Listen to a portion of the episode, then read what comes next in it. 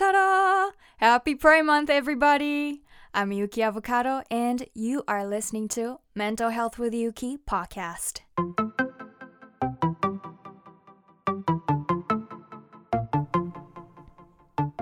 皆さんこんにちは。歌うメンタルヘルスインフルエンサーのゆきアボカドです。いかがあれ？ちょっと待って。駆け出し間違えちゃった。みんな1週間いかがお過ごしだったでしょうか？私は梅雨に入ってなんか初めて多分人生で雨という時期を楽しんでおります。さて実は私の番組「ゆきとメンタルヘルス」ではですね先月の母の日特集に続いて今月はプライド月間特集というのを行っています。え？プライド月間って何 ?LGBTQ って何の略とか。そういうことを疑問に思う方はすでにライブ配信でお話ししたものがあるので YouTube、Instagram あるいはこの後順次アップしていくポッドキャストの音声アーカイブをぜひチェックしてみてください。さて今回私のこのポッドキャスト版の「ゆきとメンタルヘルス」ではゲストをお招きしてその方のメンタルヘルスの体験談をお話ししていただくという「私のメンタルヘルスストーリー」というシリーズを行っていきます。今回のゲストでお招きしたのは私の友人でもあり家族でお世話になっている団体のリーダーの方でもありもう人としてすごく素敵でリスペクトができるルカ君っていう方です。ルカ君はトランスジェンダーの男性でそうクリスチャンの LGBTQ のグループのリーダーをしてるんですね。私もそのコミュニティグループ団体に時々お邪魔したりとかいろんなことを学ばせてもらいに行っているんですけれどもそこでリーダーをしてくれてるルカ君をこのポッドキャストに招けるっていうのがすごく嬉しくて感動してます。ということでルカ君に自己紹介をしてもらいましょう。皆さんこんにちは。はじめまして。トランスジェンダーでクリスチャンのルカです。今ゆきちゃんに紹介してもらった通り約束のにじミニストリーという名前の活動をしていまして LGBTQ+ のクリスチャンの人たちが安心して自分のことを話したりできるような活動をしている、まあ、そのリーダーみたいなことをさせていただいてます。全然そんな取りまとめられてるようなリーダーシップはないんですけれどもみんなに支えられながら活動できています。今日はお呼ばれしてとても嬉しく思っています。僕はトランスジェンダーといっても体の手術とかホルモン治療はしないで生まれた時の女性的な体のまんま生きています。でも周りの人たちには自分はトランスジェンダーでジェンダーアイデンティティ性自認は男性なのでそういう風に接してくれたらルカ君って呼んでくれたら嬉しいですっていうことは割と伝えた上でオープンに生活しています。ルカ君自己紹介ありがとうございます。ということで今回ルカ君に出ていただくシリーズ「私のメンタルヘルスストーリー」なんですけれどもプライド月間特集ということでルカ君には今回特別にトランスジェンダーとして生きることのメンタルヘルスストーリーというのをお話ししてもらいます。でもそもそもトランスジェンダーって何？とかあとさっきちらっとワードが出てきた性自認って何？っていうことを気になってしょうがない人とかいると思うのでそこら辺ちょっとだけ聞いてみましょう。まずルカ君トランスジェンダーっていうのは何ですか？はいトランスジェンダーっていうのは生まれた時普通だったら体の性別っていうのをお医者さんが見て男の子だね女の子だねっていう風に振り分けると思うんですけども、まあ、だんだん大きくなって自分のことをいろいろ考えたり周りの様子を見たりして考えていった時に自分はその周りから言われてる男の子だね女の子だねっていうのに対して違和感がある反対の性別もしくは何か別の性別な気がする。少なくとも今の性別にはしっくりこないそういうふうに感じている人たち全般を指す言葉です。めっちゃ分かりやすい説明でした。いやこんなの私の口から出てこねえぜと思いながら聞いてたんですけどもありがとうございます。じゃあ対してさっきちらっと言ってくれた性自認っていう言葉性自認ってどういう意味ですか？自分の性別について自分は男だと思うとか女だと思うとかもしくはそのどっちでもない中間ぐらいかな。そもそも性別っていうものを自分に感じないなとかそれはその時その時で変わる人も中にはいますけど多くの場合はもうずっと一貫していて可愛いものが好きとかそういうんじゃないんですよね。それはその文化の中でいろいろ趣味とか好みとかそれ自体に性別があるものじゃないけど世の中が男女に分かれてるっていう前提の中で自分をその中に位置づけようと思ったらこの辺りに属してる気がする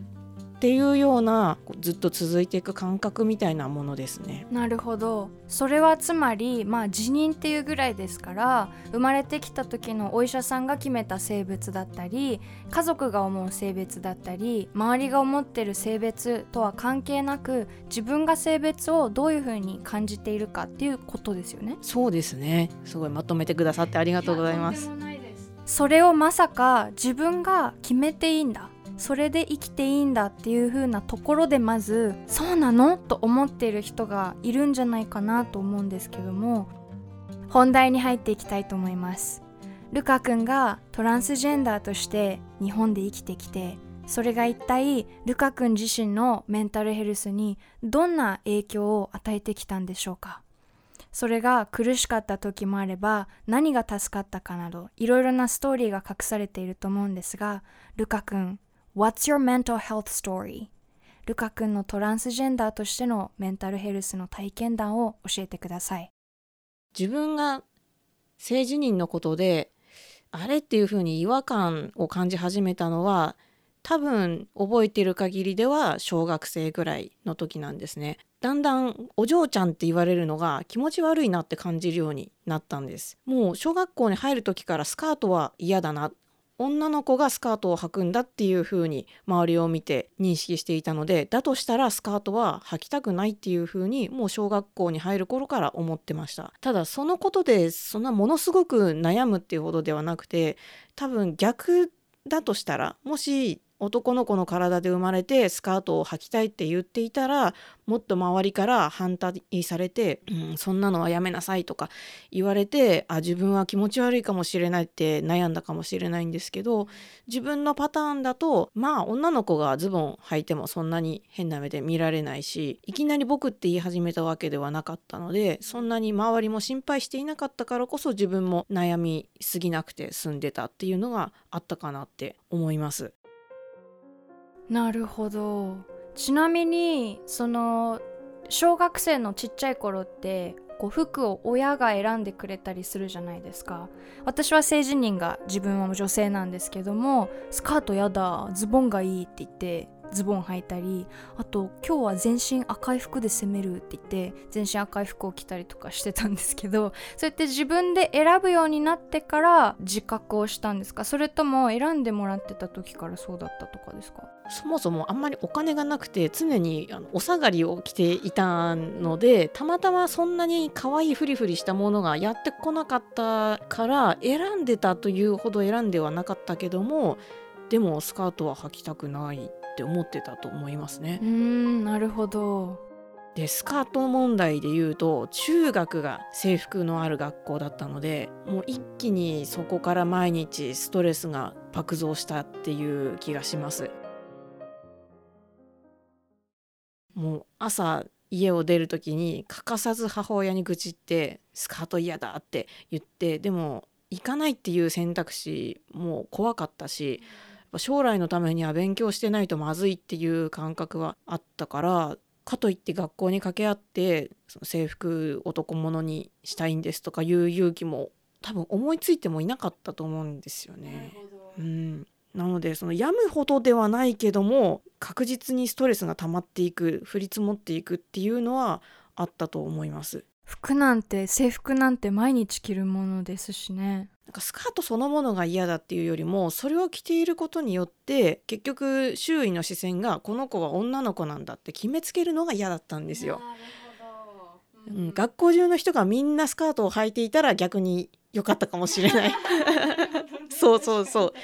そういうもんなんで多分スコットランドでスカートを履くのとは意味が違うっていうね。う、ね、んそれがやっぱり性自認とかその社会的にどういう性別の表現をするのかっていうことが切り離せない部分の一つだと思うんですよ。なるほどおそらく多分こういう部分で悩んだことがない人たちにとってはランドセルは女子が赤男子が黒で制服は女子がスカート男子が、まあ、ズボンでとかっていうのに違和感を覚えたことすらない方もいると思うんですけど、まあ、私も小学校の卒業式絶対ワンピース着ないからねって言ってパンツスーツを買ってもらった人なので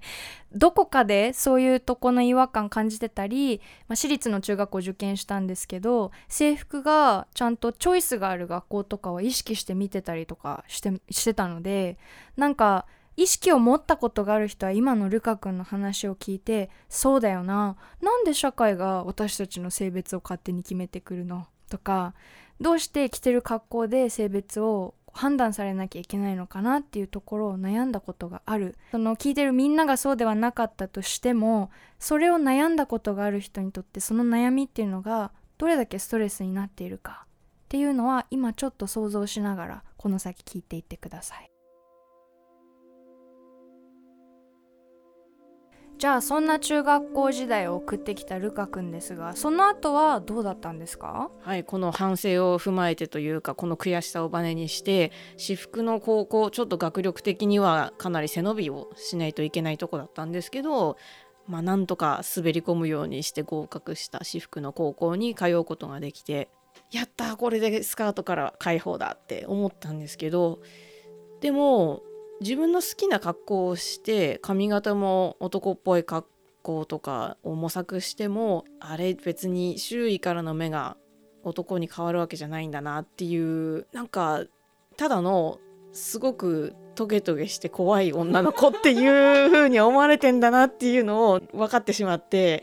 そっかなんか男らしく振る舞おうとしてももう前提としてこの周りの人たちはこの人は生物学的に女性なのにこういう振る舞いをするボーイッシュな女の人っていう風にしかなんないんだっていうのを今更気づいたんですね。なるほどでもその時にじゃあ自分は男だから男として扱ってっていう風に言えなかったんですよ。何も証明できないし、そういうのっていわゆる痛い子みたいな日に思われないかなとか。うん、やっぱ僕っ子俺女ってアニメとか漫画の影響を受けてる子だよねみたいなそういうのってちょっとあったからなかなか勇気出なくってまあ俺は言ってたんですけど、うん、高校のそうね結構人間関係が一回リセットされるから、もうキャラを変えるなら今だっていう感じで、ね高校デビューじゃないけど、うん、そこから俺っていう風になれないけど使い始めてだんだん慣れていってだけど当時 LGBT っていう言葉も全然まだ浸透してなくって性同一性障害っていう言葉が中学の時に金八先生のドラマで結構広まったから、まあ、知ってる人は知ってたんだと思うんだけども、僕はそのドラマがやってたのも知らなくってテレビあんま見ちゃいけない家だったから。だからただ友達がたまたま性同一性障害っていう言葉を知っててそれを教えてくれて自分もそうかもしれないっていうことはだんだん思うようになってってたと思うんだけどただその当時の性同一性障害のイメージっていうのはもう体が女性の場合だともうから心は完全に男性でそれはもう女の子を好きっていうこととセットっていうイメージがあったんですよ。そうだけど僕その時まで好きになったことあるの全部男でやっぱそうなると自分のことを男っていう根拠が全然なくなっちゃうみたいな。例えばスポーツとかを好むとか激しい遊びを好むみたいないかにも男らしいっていう性格でもなかったしただ女扱いが嫌なだけってなるとその体の成長が女性に変わってくると結構多くの女の子たちはまあ、トランスジェンダーじゃなくても自分のその女性っていうことを拒絶したくなるみたいな思春期あるあるの一つなんじゃないかっていうふうに我ながらちょっと考えちゃったりとかなんかそこで自分を男とまで主張するのはどうなんだろうみたいな風にすごい遠慮の気持ちが出ちゃってたんですよね。だから友達にも、まあ、くんって呼んでとかはなかなか言えなかった。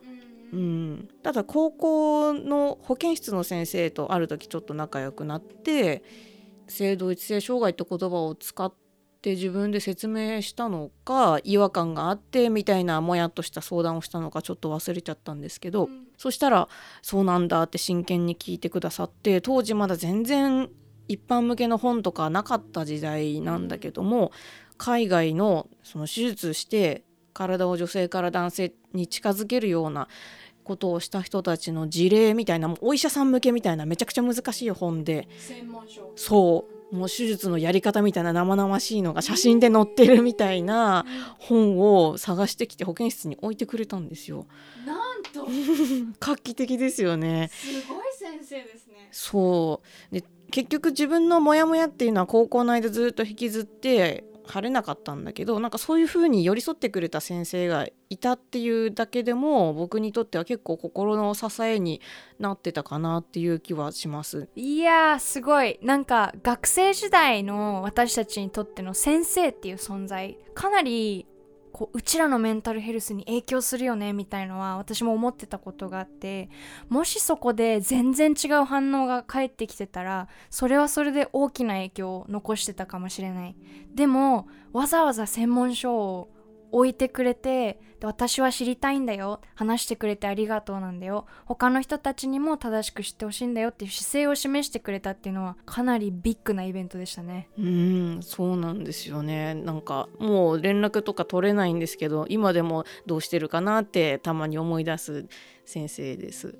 あと、まあ、私服の高校だとやっぱり僕みたいな理由で来る人がそこそこ多いんじゃないかなと思って、はいはい、やっぱりもう完全に男っぽい格好しかしない子っていうのが何人かいたし逆にすごくまあさすがにスカート履いてくる子はいなかったけどすごく女性的だなっていう感じの一応生物学的には男子と呼ばれている生徒の人もちらほらいて。うん。その中の1人2人とはちょっと胸膨らんできたのどうしてるみたいな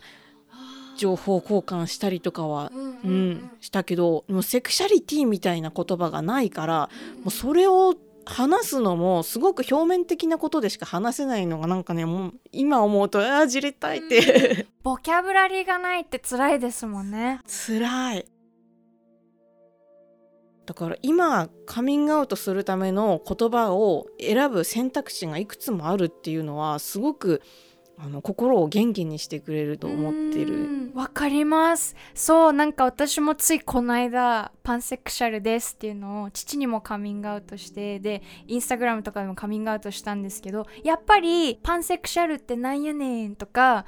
もう言葉が多すぎてついていけないっていう反応はあってその中で私も言わしてもらったのが一人一人に自分のアイデンティティを説明してくれる言葉が与えられてるっていうのはものすごく大事なこと。だから私もパンセクシャルっていう言葉がなかったらどこかでまだモヤモヤしてたと思う。っていうのを言えたのは大きかったです。ちょっと私事になっちゃいましたけども。同感です。なんかそうやってこう共通項としてセクシャリティは違うけど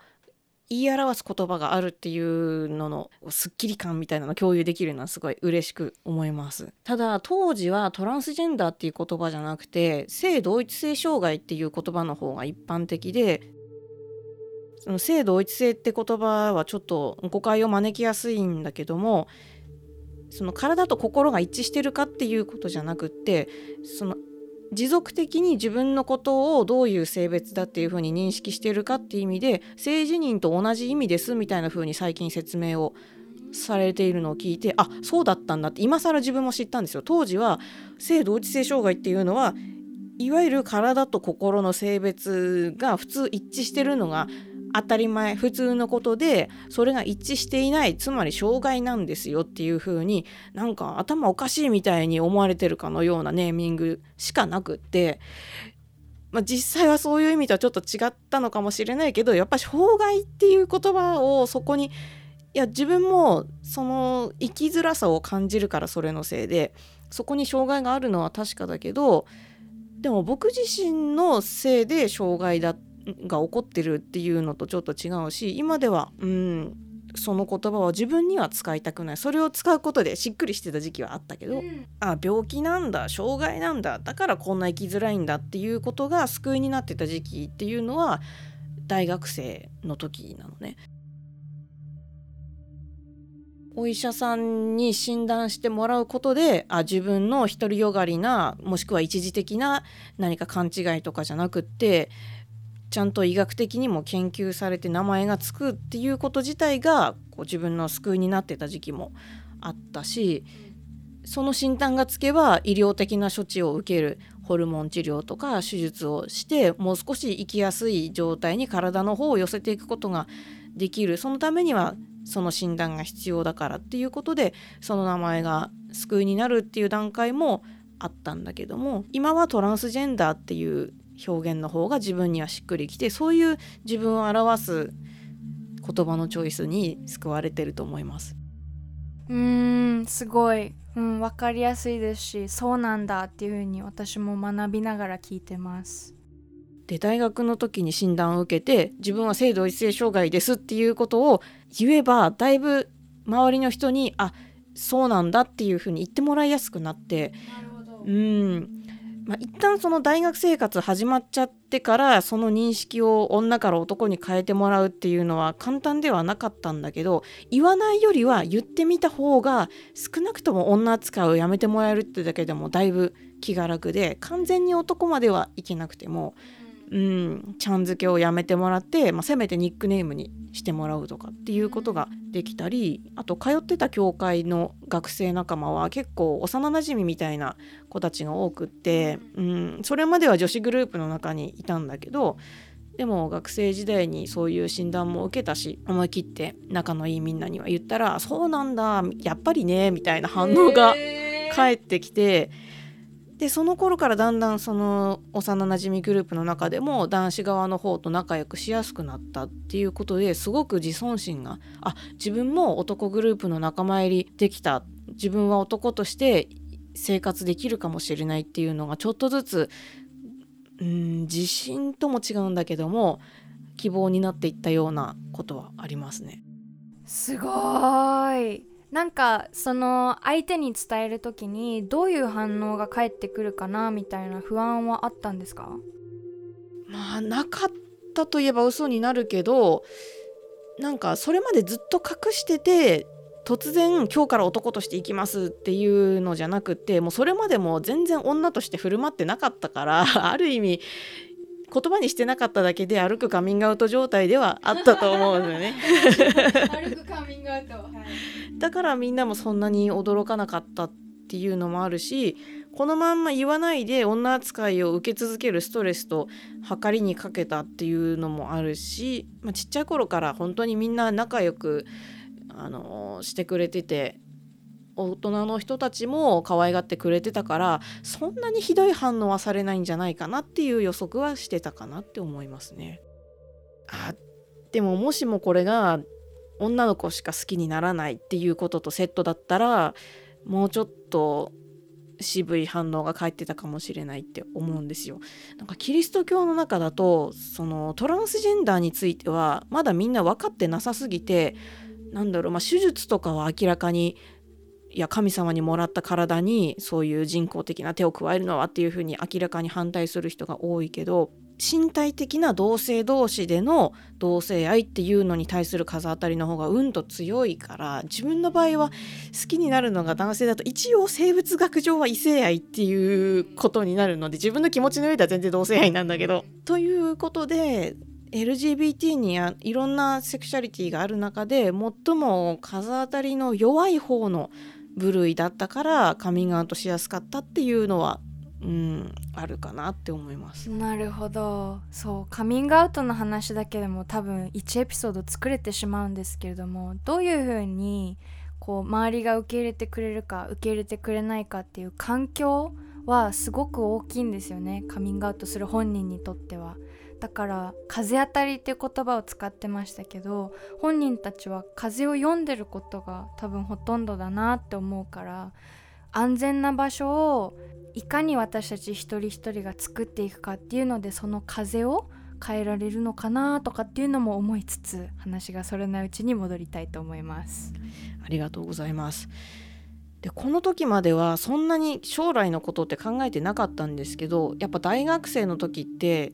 職業選択のことを考えたりする時期なので、まあ、大学に入る時点である程度どの勉強をするのかっていうのは将来のこと考えてたりもするので考えてなかったわけじゃないですけどより大学生時代って自分がどんな風な生き方をしていくのかっていうことを考えていく時期だと思うんですけど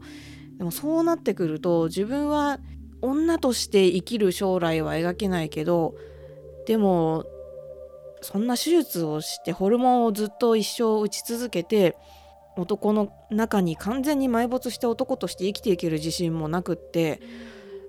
で世の中にそのどっちでもないような生き方をしてるトランスジェンダーの人を全然知らなかったからもうモデルケースロールモデルっていうのがゼロの状態で将来のことを考えるっていうのはかなり不安でこの頃は結構ね夜泣いたりとかしてました。うん自分の場合は分かりやすい事象っていう行為はしなかったけど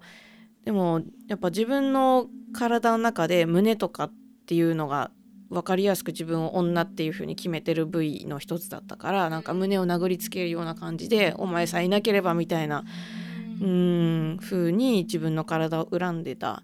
昼間は結構それを考えないようにするためにバンドで激しくドラムをヘビーメタルやってたんですけど、うん、そうやって発散してできるだけ男らしく振る舞うっていうことでその時その時は気を紛らわしてもやっぱ夜一人になった時にそうやってこの先はもうどうしていいか分かんないっていう感じで結構メソメソしてたなっていうのを覚えてます。そっかとすると辛くて夜涙が流れたり自分の体がっていう風にしてた苦しかったことの原因をまとめるとしたら何が苦しかったんですか？そういう状態のまま幸せに生きれるよっていうモデルがないことにつきますね。イメージができないですもんね。そうなんですよ。世の中みんな男として生きるもしくは女として生きる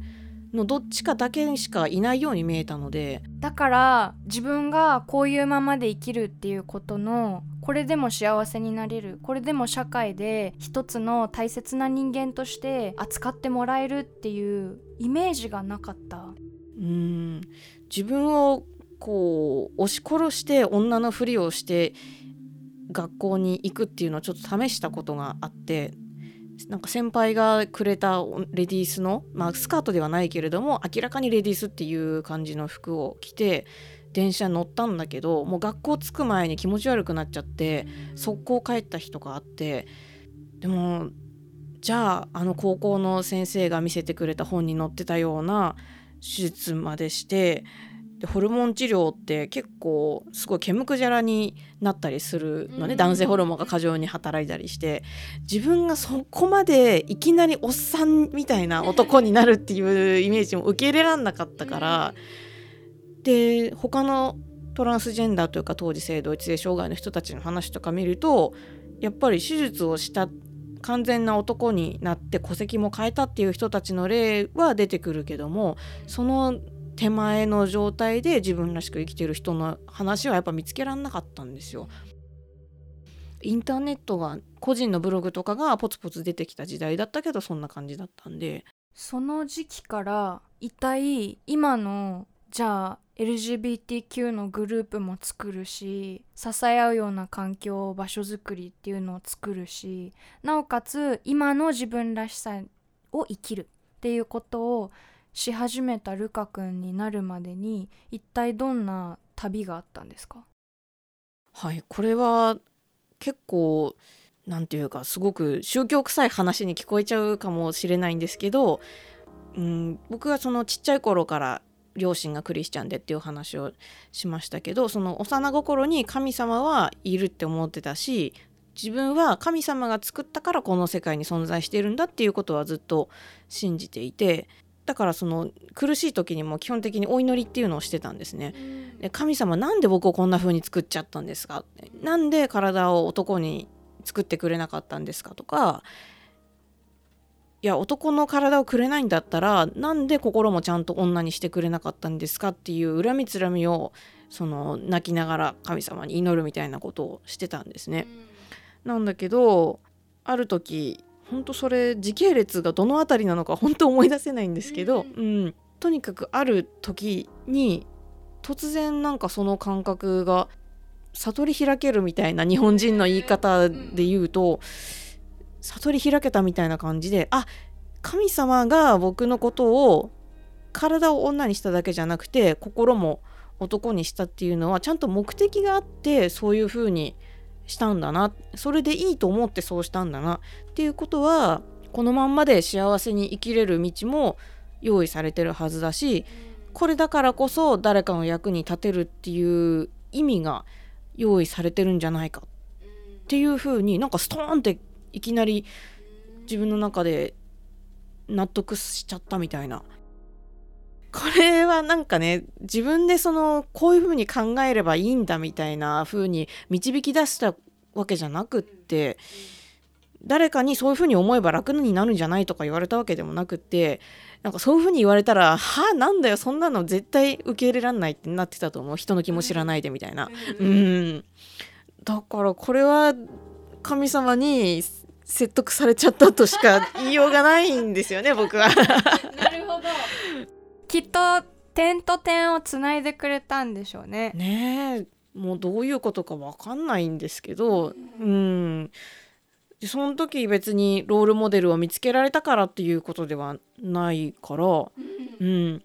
だけどそれでこうすごく心がだいぶ楽になって。日常生活でこう例えばトイレに入る時に女子用入りたくないけどまだ今は女子用入った方がいいかなって言っていやいや入るだとか逆にちょっと勇気を出して知ってる人がいないとこでは男子弁入ってみるけど誰かに何か言われないかなみたいなそういう日常生活の不便は何も変わってないんだけどその将来のことですごく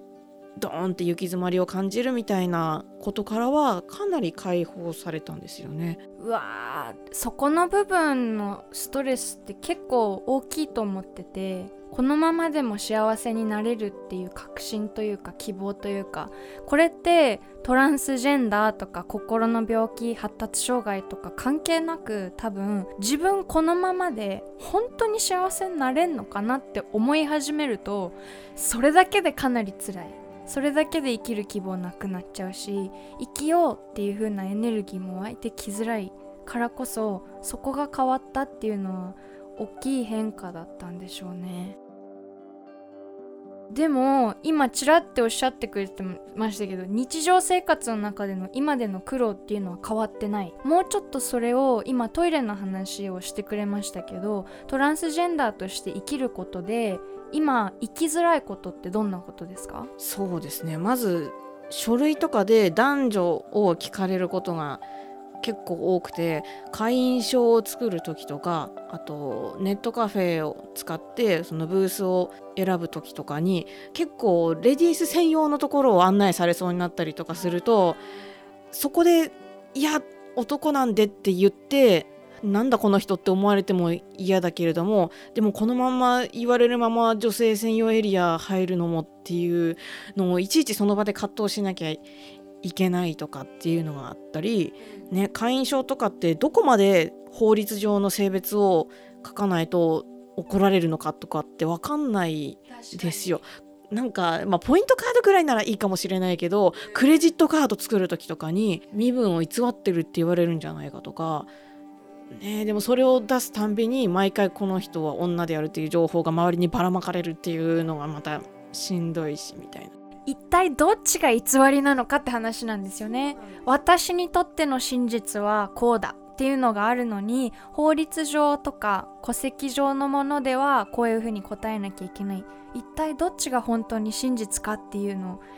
ねえ。そうだから就活の時もやっぱり女性として就活しなきゃいけないっていうのがすごくしんどくってもうそこのところに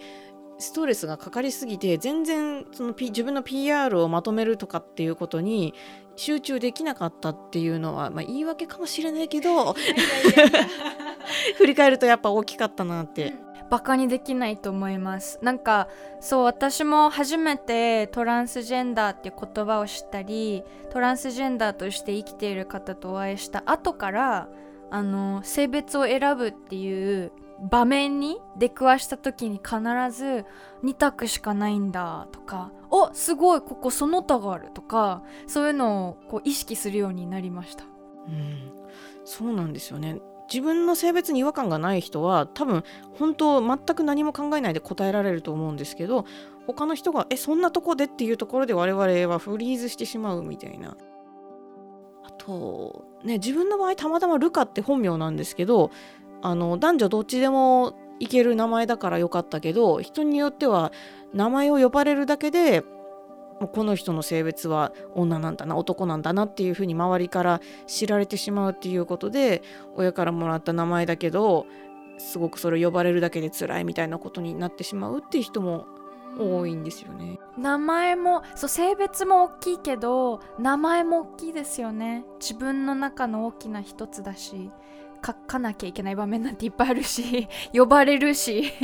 切って切り離せない苦労ですねそれは。そうですね。公衆浴場なんかは普段の生活だったら別に使わないで済むけどでもどうしても泊まりのイベントがある時とかってどう説明しようかとか、そもそも泊まりってなると男女別室で複数人が一緒っていう前提だから、まあ、修学旅行とかの時からすでに女子部屋っていうことが抵抗あったけど、まあ、かといって男子部屋に入れてくれっていうのもそれはそれで問題になりそうだしみたいな感じでもう耐えてきたみたいな。うん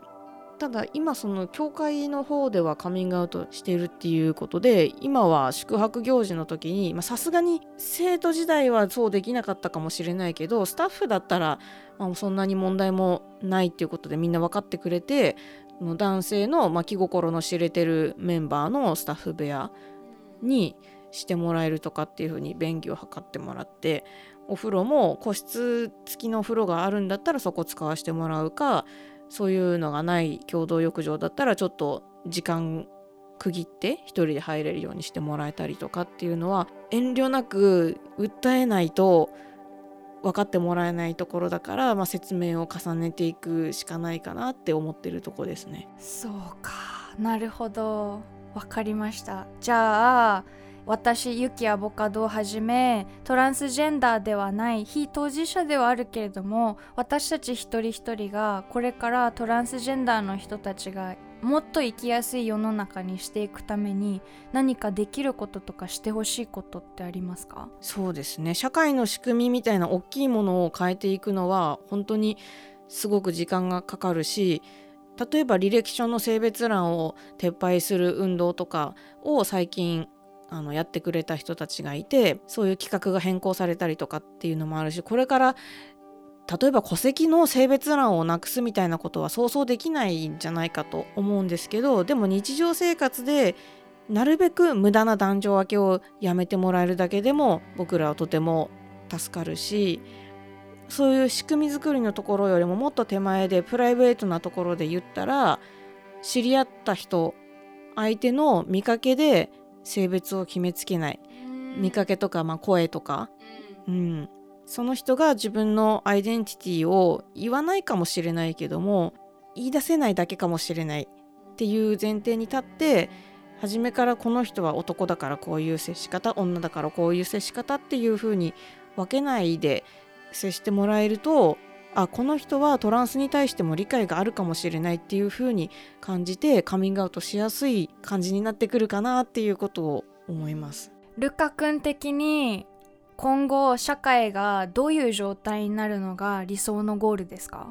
まだ描けないかなって思いますね。その性別がぱ生物的に違いがあるっていうのは我々も知っているからで女性が圧倒的に危ない目に遭うことが多いっていうことも事実でそういう中で全ての性別の区別を撤廃するっていうのが結局女性のために不利益になってしまうこともわかるから男女の区別自体をやめるのは非現実的かなって思っていてでもその中でオプションとして少なくとも生まれた時と違う性自認で生きたいと思ってる人がああなたはそうなんだって言ってすんなりとあじゃあこの方がいいかなっていう風に柔軟な枠もちょっと広げてもらえた状態かなっていう気がします。なるほどね今の枠はあまりにも二択っていう選択肢それしかないじゃんっていう状態だからこそ社会で生きてる私たち一人一人の中の枠がまず男性と女性の二択でしかないっていう枠ではもうない。元からそういう枠じゃなかった人たちはきっと何千年も前からいたんだけどようやく今の社会の流れとして自分たちが私はどんな性別なんだろうっていう枠組みがその2択だけじゃなくなってきたりあるいは生まれてきたその枠で生きなきゃいけないっていうことではないんだよという流れになってきたからこそじゃあ個人個人のレベルでそうやって自分自身の性別を感じられるようになったりじゃあ相手友達家族あとは同僚とか先生とかもそうかもしれない。生徒もそうかもしれない。そういう自分の周りにいる人たちの枠がどうかとかもし私が今度はグループのリーダーをする。学校だったら教室の担任をするとかあるいはお医者さんもそうですよね。持ってる患者さんたちとか。そういういろんな枠組みを作っていく中での枠をいかに意識をしていくかマインドフルになっていくかっていうところは変えられそうですよね。そうですね。ソフトウェアからかなって。ね。トイレもうすでに男用と女用しか立ってなくてここに誰でもトイレを作りなさいって言ったらすごくお金かかったりとかいろいろ制約があるのもわかるのでそこは次に新しいものを建てる時にちょっと考え直してもらえたらっていう感じだけど皆さんの心の中初めましてで知り合った人とかもうすでに長い付き合いの人とかに対する接し方をちょっと今からでも見直すだけで僕ら結構いやだいぶ生きやすくなってありがたいしあとトランスにとってだけじゃなくって、うん、みんな実はその男らしさ女らしさの枠でしんどいこといっぱいあると思うんですよ。もうまさに本当にそれですね。もうあの英語だと toxic masculinity っていう言葉があるんですけど男性らしさを強要しすぎて男らしさとはこうでなければいけないっていう概念があるのに自分そこに満ちてない。そこに行けてない筋肉も足りないしとかあとは泣いちゃうしとか。でも男性だからってそんなことしちゃダメなんてルール誰が決めたのっていう話になってくるのでその話だけどもエピソードが作れちゃうぐらいなんですけれども本当にそうと思います。男らしさ女性らしさとかあとはこういう風な性としての生き方をしなきゃいけないとか。そんなのなんでいつから外が決めるようになったのかしらねっていう感じなんですけれども今回はすごく勉強になるエピソードだったと思います。私が少なくとも学んだことがめちゃめちゃ多かったんですけれども最後にルカくん難しい質問かもしれないんですけども一番苦しかった時の自分に今日のルカくんがかけてあげたい言葉ってありますか？俺今幸せに生きれてるよ。うわー！うん話を聞いてた時に苦しかった時のルカ君の話で私もついこうぐーっと込み上げてきてしまうものがあったんですけどもそれを今幸せに生きれてるよっていう風にさらっと言えてるルカ君の強さ賢さそして幸せだよっていう風に実感できてることは今これを聞いてる中で自分のせいで悩んでる人とかトランスジェンダーっていう言葉は知らなかったけどどこかでずっと違和感を覚えてきた人とか励まされた人がいるんじゃないかなと思います。私もすごく学んだしめちゃめちゃ励まされてます今。なのでありがたいなと思いながら。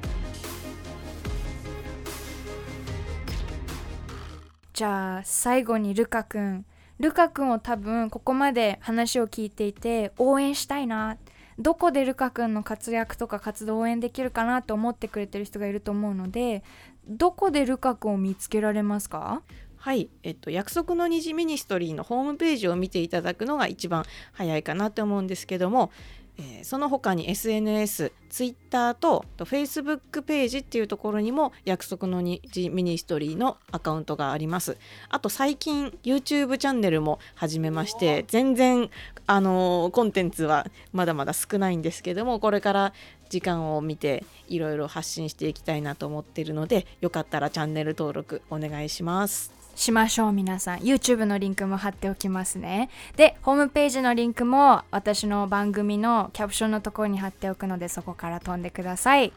ちなみに約束の虹ミニストリーっていうのはキリスト教じゃない人もこうチェックしていいんですか？もちろんです。色は特化しているのでやっぱ LGBT の団体はいっぱいあるけれどもその中でクリスチャン向けっていうのがまだまだないのですごく狭いニーズにピタッと当ててやっているんですけどもでもそれに興味を持ってきてくれるなら誰でも歓迎っていう形をとっています。なるほど。ありがとうございます。それではルカ君最後に番組からですねささやかながら「ユキアボカド歌が大好きなので歌のプレゼントをさせてください」というコーナーを設けております。で今回ルカ君にどの曲をリクエストしたいですかと聞いたらみんな大好きレディー・ガガ様の「Born This Way」という曲をリクエストしていただきました。Born This Way 直訳するとこういう風に生まれてきた。あいやちょっと訳下手すぎたから言い直させてもらっていいですか？私が生まれてきたこのあり方でちょうどいい大丈夫。これが完璧っていう感じのイメージの英語なんですけれども Born This Way どうしてこの曲を選んでくださったんですか？この曲の歌詞の中に「神様は失敗してない」っていう歌詞があってじゃあちょっとうろ覚えなんでちょっとニュアンス違うかもしれないですけど、うん、神様があなたをこういう風に作ってくれたんだから大丈夫なんだよっていう風にガガもクリスチャンだっていうことらしいのでそんなに前面に出してないんですけど僕はやっぱ神様にこういうふうに作ってもらえたっていうことが自分にとっては結構支えになってるのでそことリンクするこの曲。曲の中に LGBT のいろんなセクシャリティとかについても歌われているのでよかったら歌詞チェックしてみてください。そこのところめちゃめちゃ早口なんですけども頑張りたいと思います。そうルカ君が言ってくれたところの歌詞は「Cause he made you perfect babe」っていう風に歌ってるんですけども意味としては神様あなたを完璧に作ったんだもの失敗なんてしてないよという意味なんですね。なんて励まされる歌詞なんだろうと思いつつ、それではお楽しみください。ユキアボカドカバーで Lady Gaga Born This Way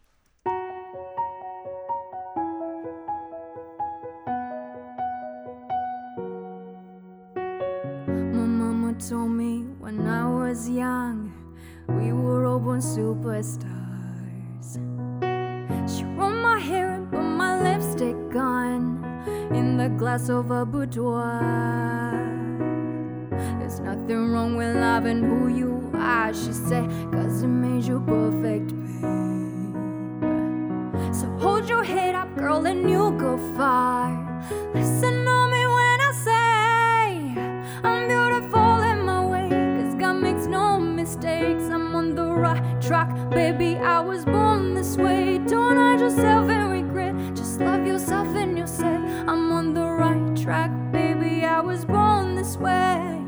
Oh, there ain't no other way, baby. I was born this way, baby. I was born this way. Oh, there ain't no other way, baby. I was born. I'm on the right track, baby. I was born this way. Don't be a drag, just be a queen. Don't be a drag, just be a queen. Don't be a drag, just be a queen. Don't be, don't be. Give yourself prudence and love your friends. Subway rejoice your truth. Religion of the insecure, I must be myself, respect my youth. A different lover is not a sin, belief, capital H I am. I love my life, I love this record, and me, I'm whatever level, yeah. I'm beautiful in my way, cause God makes no mistakes. I'm on the right track, baby. I was born this way. Yourself and regret, just love yourself and you'll say, I'm on the right track, baby. I was born this way. Oh, there ain't no other way, baby. I was born this way, baby. I was born this way. Oh, there ain't no other way, baby. I was born, I'm on the right track, baby. I was born this way. Don't be a drag, just be a queen. Whether you're broke or evergreen, you're black, white, beige, or La descent, you're Lebanese, you're Orient. Whether life's disabilities left you outcast, bullied or teased, rejoice and love yourself today. Cause baby, you were born No this matter way. gay, straight or bi, lesbian, transgender life, I'm on the right track, baby. I was born to survive. No matter black, white, or beige, or I'm on the right track, baby. I was born to be brave. I'm beautiful in my way, cause God makes no mistakes. I'm on the right track, baby. I was born this way. Don't hide yourself in regret, just love yourself and you'll say, I'm on the right track,